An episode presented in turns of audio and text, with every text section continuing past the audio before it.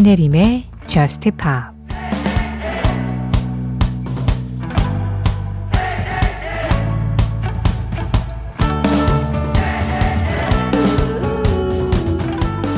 너의 사랑이 필요할 때, 너의 도움이 필요할 때,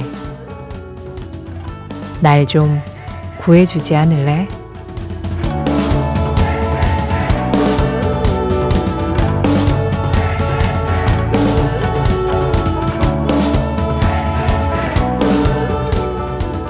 Rescue Me, One Republic의 노래로 신혜림의 Just Pop 시작합니다. 신혜림의 Just Pop 시작했습니다. 이 가수는 지금 열심히 달려서 저스트 팝에 탁 들어온 거죠. 안전합니다. 걱정하지 마십시오. 오늘 가장 먼저 들으신 음악 One Republic, Rescue Me, 장희수님 신청으로 첫 곡으로 들었고요. 이어진 음악은 멜라니 마르티네스였어요. Death. 9028번님 신청곡이었습니다. 제가 최근에 좀 귀 기울여 들은 신곡이기도 하고요. 멜라니 마르티네스는 저스트 팝에서는 종종 소개했었죠. 예, 음악 참 매력적으로 잘하는 그런 뮤지션인데 최근에 발표된 신곡이었습니다. 어제 하루는 잘 보내셨나요? 우리 일주일에 딱 하루만 못 만나잖아요. 그게 어제였는데 어제 하루 잘 보내셨길 바라고, 그래서 오늘 또 무사히 저스트 팝에 도착하셨기를 바랍니다. 이제 3월의 마지막 주죠. 와, 시간 진짜 너무 빨리 가요. 3월의 마지막 주, 이번 주 주 6일도 여러분들하고 또 저스트 팝 함께 할 건데요. 자, 김민지님께서 노아 건더슨의 Lose You 어쿠스틱 버전으로 이 노래 신청해 주셨어요. 잔잔한 기타와 보컬, 그리고 들어오는 피아노 소리에 괜히 울컥해서 멍때리며 들었었던 음악입니다. 녹음실에 이 뮤지션하고 단둘이 있는 것 같은 현장감도 좋았어요. 볼륨업 추천합니다 하셨는데요. 그렇군요. 민지님의 튜토리얼대로 저희는 잘 따라가서 이 음악을 한번 들어보죠. 볼륨업 준비하셨죠? 노아 건더슨, Lose You 어쿠스틱 버전입니다. 노아 건더슨의 Lose You 어쿠스틱 버전에 이어서 들으신 음악 브루노 메이저, The Most Beautiful Thing이었습니다. IDCH78님께서 신청해 주신 음악이었어요. 신혜림의 저스트 팝 참여하는 방법 안내해드리겠습니다. 이번 주에도 여러분들 참여, 여러분들의 살아가는 이야기들, 여러분들이 저스트 팝에서 듣고 싶은 음악들 항상 기다리고 있어요. 문자 샵 8000번으로 열려 있습니다.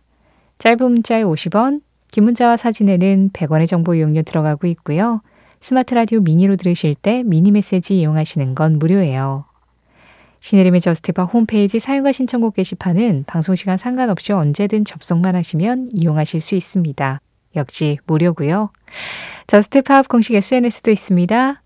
인별그램 사용하시는 분들은요, MBC JUST POP, MBC 저스트 팝 찾아오시면 저스트 팝 방송 내용 그날그날 피드로 올리고 있어요. 거기에 댓글로 간단하게 참여해 주시면 제가 좋아요 눌러드리고 잘 정리해서 적당한 때 보내드릴 수 있도록 하고 있습니다. 5263번님, 럭세트의 The Look 신청합니다. 이유는 비전문가 선생님께서 가사 해석을 해주신 추억이 생각나서요 하셨는데요. 비전문가 선생님이요? 어떤 선생님이 비전문가 선생님이실까요? 노래 가사 해석을 해주시는데 영어 선생님이 아닌 다른 선생님이 해주셨나요? 수학 선생님이 갑자기 The Look이라는 노래를 막 소개하면서 가사 해석을 해주시거나 뭐 이러셨었나? 아니면 그냥 아는 분이 이거 이런 내용이야 하고 얘기를 해주셨을 수도 있죠. 그런데 사실 노래 가사 해석의 전문가가 따로 있을까요? 번역을 전문으로 하시는 분들은 전문가라고도 할 수 있겠지만 사실 노래 가사는 거의 번역을 잘 안 하기도 하고 번역을 하면 그 노래의 의미가 좀 잘 전달이 안 되기도 해요. 그래서 시, 가사 이런 거 번역은 진짜 전문가들이 하지 않으면 굉장히 어려워서 저도 사실 그렇게 따지면 비전문가죠. 그런데 매번 저스트팝 첫 시작을 노래 가사 해석으로 하고 있긴 한데 그렇게 따지면 비전문가 선생님께서 해석해 주신 그 추억을 저스트팝에서 들은 추억으로 이렇게 딱 치환을 하셔도 크게 무리는 없으실 것 같습니다. 어쨌든 그때 들으셨던 음악이 굉장히 마음에 들으셨던 모양이군요. 스웨덴의 락그룹 락시트입니다. 다른 노래들로도 유명하죠. 가장 유명한 게 귀여운 여인의 삽입이 됐었던 It Must Have Been Love일 텐데 그거 말고도 조이라이드도 상당히 많이 들렸고요. 하지만 이 노래도 그때 당시 라디오 키드들에게 사랑을 많이 받았었던 음악입니다. 락시트, The Look.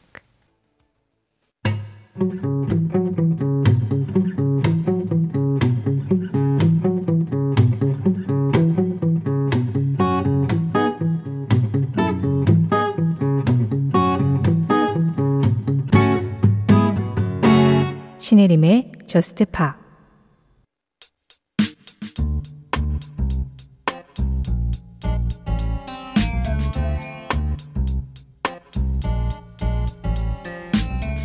월요일의 미션, Carly Rae Jepsen.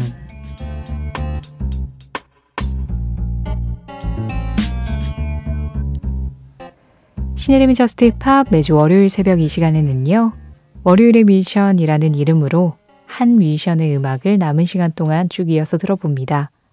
월요일의 미션, 오늘의 미션은 칼리 레이 잽슨이에요. 캐나다의 싱어송라이터죠. 봄이라서 그런지 왠지 좀 이렇게 통통 튀는 목소리들, 생동감이 느껴지는 그런 가수들을 자꾸 고르게 되더라고요. 그래서 또 칼리 레이 잽슨이 생각이 났는데요. 2012년에 Call Me Maybe라는 노래로 단숨에 세계적인 스타로 떠올랐었던 그런 뮤지션이죠. 그런데 그 Call Me Maybe는 사실 데뷔곡은 아니었고 칼리 레이 잽슨의 두 번째 앨범에 실려 있었던 음악이었습니다. 일단 칼리 레이 잽슨이 어릴 때부터 그 뮤지컬을 굉장히 많이 보고 또 뮤지컬을 상당히 좋아했었다고 해요. 그래서 학교 다닐 때도 항상 연극부 아니면 뮤지컬부 이런 데에서 이제 연기하고 노래하는 거를 했었다고 하는데, 그래가지고 자연스럽게 나는 가수가 돼야겠다, 아주 어릴 때부터 그런 생각을 가지고 있었다고 합니다. 그래서 이제 학교를 고등학교까지 졸업을 하고 가수가 되기 위해서 틈틈이 곡을 썼지만 그게 쉽게 이루어질 수 있는 꿈은 아니었던 거죠. 그래서 여러 가지 일을 좀 했었대요. 바리스타도 했었고 제빵사도 했었고 바텐더도 했었다고 합니다. 그리고 그런 일들을 하면서 돈을 벌면서 시간 날 때마다 계속해서 자기가 이제 곡을 썼던 거죠.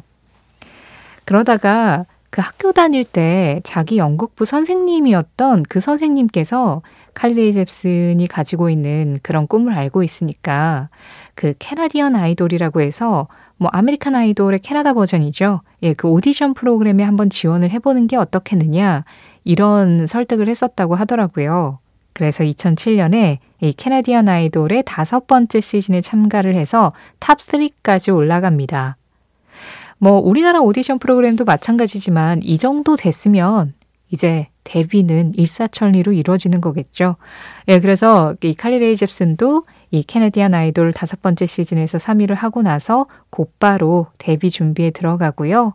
2008년에 첫 앨범을 발표를 합니다. 근데 이 앨범은 그냥 캐나다에서만 좀 인기가 있었지 전 세계적으로 이렇게 확 퍼지지는 않았었어요.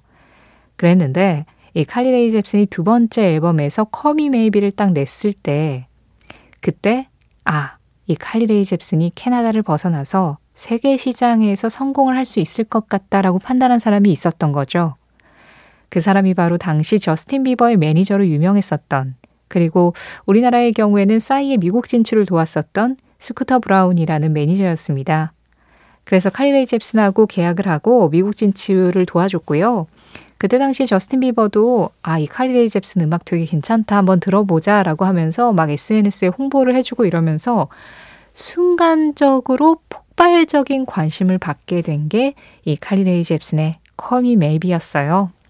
그 덕에 우리도 이 노래로 칼리 레이 잽슨이라는 가수를 알게 됐죠. 자, 그래서 지금부터 이 Call Me Maybe, 이 노래를 시작으로 칼리 레이 잽슨의 음악들 중에 가장 히트를 해서 우리에게 잘 알려져 있는 음악 3곡을 먼저 이어서 들어보겠습니다. 첫 번째는 당연히 이 노래죠. 칼리 레이 잽슨, Call Me Maybe. 칼리 레이 잽슨의 Call Me Maybe. 이어서 들으신 음악은 Our City하고 함께했죠. 칼리 레이 잽슨, Our City, Good Time. 마지막으로 세 번째로 들으신 음악은 I Really Like You 였습니다. 칼리 레이 잽슨의 세 번째 앨범에서 사랑받은 음악이었어요. 이 노래의 뮤직비디오가 굉장히 재밌었는데요. Call Me Maybe도 뮤직비디오 때문에 뜬 것도 있었어요. 뮤직비디오 그 스토리 라인을 굉장히 재밌게 잘 짜서 그래서 좀 화제가 됐었는데 I Really Like You는 뭐 스토리 라인보다는 거기에 톰 행크스하고 저스틴 비버가 출연을 해서 특히나 톰 행크스 출연이 아니 왜 톰 행크스가 여기서 나와의 느낌을 딱 주면서 화제가 됐었던 기억이 있습니다. Call Me Maybe, Good Time. I Really Like You였어요. 말씀드린 대로 지금 이 세 곡이 칼리 레이 잽슨 하면 바로 떠오르는 히트곡들이죠. 그리고 라디오에서도 가장 많이 찾으시는 칼리 레이 잽슨의 음악들이기도 하고요. 그런데 사실 이 세 곡 같은 경우는 대중적으로는 사랑을 받았지만 약간 좀 틴팝의 느낌이 강하죠. 그래서 칼리 레이 잽슨이라는 이 가수의 이미지를 뭔가 좀 그냥 마냥 발랄하고 밝고 활기차고 경쾌한 그런 이미지로 좀 가두는 역효과도 없잖아 있을 것 같다라는 생각을 하는데요. 사실 칼리 레이 잽슨이 그 이후에 2019년부터 현재까지 과거의 그런 틴팝을 발판으로 삼아서 조금 더 다양한 음악을 하기 위해서 여러 가지 시도를 하고 있습니다. 그런데 아무래도 이제 대중적으로는 그 시도들이 전작들에는 미치지 못하고 있지만 저는 이 칼리 레이 잽슨의 변화들이 굉장히 또 인상적이더라고요. 그래서 앞서서는 칼리 레이 잽슨 2, 3집에서 사랑을 받았었던 히트곡 위주로 들었다면 2019년에 나온 네 번째 앨범부터 2022년까지 현재 6장의 앨범이 나왔거든요. 그 4, 5, 6집에서 이제 칼리 레이 잽슨이 보여줬었던 음악 세계를 한번 같이 확인을 해볼까 합니다. 저는 2019년에 나왔었던 그 네 번째 앨범에서 가장 마지막 싱글로 나왔었던 노래가 Too Much라는 곡이었어요. 근데 이 곡 듣고 굉장히 미니멀하고 단순한데 깔끔하게 곡을 잘 뽑았다. 예, 그렇게 좀 감탄했었습니다. 그래서 칼리 레이 잽슨의 어떤 그 음악적 성장을 조금 다르게 보기도 했고요. 제목은 투머치지만 전혀 투머치하지 않은 음악, 너무 매끈한 음악. 일단 칼리 레이 잽슨의 투머치부터 또 세 곡 이어서 들어볼게요. 칼리 레이 잽슨의 투머치에 이어서 들으신 음악은요. 칼리 레이 잽슨 5집 앨범에서 첫 번째 싱글로 나왔었던 Let's Be Friends. 그리고 마지막으로 들으신 이 음악은 2022년 작년에 발표된 6집 앨범에서 루퍼스 웨인라이트와 함께한 The Loneliest Time이었습니다. Let's Be Friends 같은 경우에는 약간 어쿠스틱 사운드를 좀 집어넣으려는 노력이 보였고요. 그리고 또 Loneliest Time은 일단 루퍼스 웨인라이트라는 이 가수의 등장이 조금 의외의 조합이었죠. 루퍼스 웨인라이트도 캐나다 미션 선배이긴 하지만 조금 더 이제 포크에 가까운 그리고 약간 내면을 많이 들여다보는 그런 조용하고 진중하고 어떤 부분에 있어서는 상당히 클래시컬한 부분을 가지고 온 그런 음악을 하는 가수였는데 이렇게 팝 스타일이 두드러지게 드러나는 칼리 레이 잽슨하고 같이 콜라보레이션을 했다는 게 일단 그 조합 자체가 의외여서 굉장히 신선했고 또 막상 음악을 들어봤는데 굉장히 서로에게 새로운 도전이었고 새로운 시너지였을 것 같아서 잘 어울린다 그런 생각이 들어서 또 놀랐던 음악이었어요. The Loneliest Time까지 함께 하셨습니다. 신혜림의 저스트 팝 월요일의 미션. 오늘은 칼리 레이 잽슨 편으로 함께 했는데요. 칼리 레이 잽슨의 목소리에 그냥 기분 좋아지는 기운, 그런 에너지가 좀 담겨 있죠. 그래서 음악을 쭉 듣는 동안 약간 좀 설렘, 들뜸 이런 것들을 계속 느낄 수 있었는데요. 오늘 이 월요일의 미션 칼리 레이 잽슨 편의 마지막 곡은 칼리 레이 잽슨의 2008년 데뷔곡으로 준비했습니다. 이 데뷔곡이 리메이크 곡이었어요. 존 덴버의 Sunshine on My Shoulders를 칼리 레이 잽슨이 완전히 팝 스타일로 바꿔서 다시 불렀었거든요. 이 음악이 어떻게 변했을지 칼리 레이 잽슨의 데뷔곡을 소개하면서 인사드리겠습니다. 지금까지 저스트 팝이었고요. 저는 신혜림이었습니다.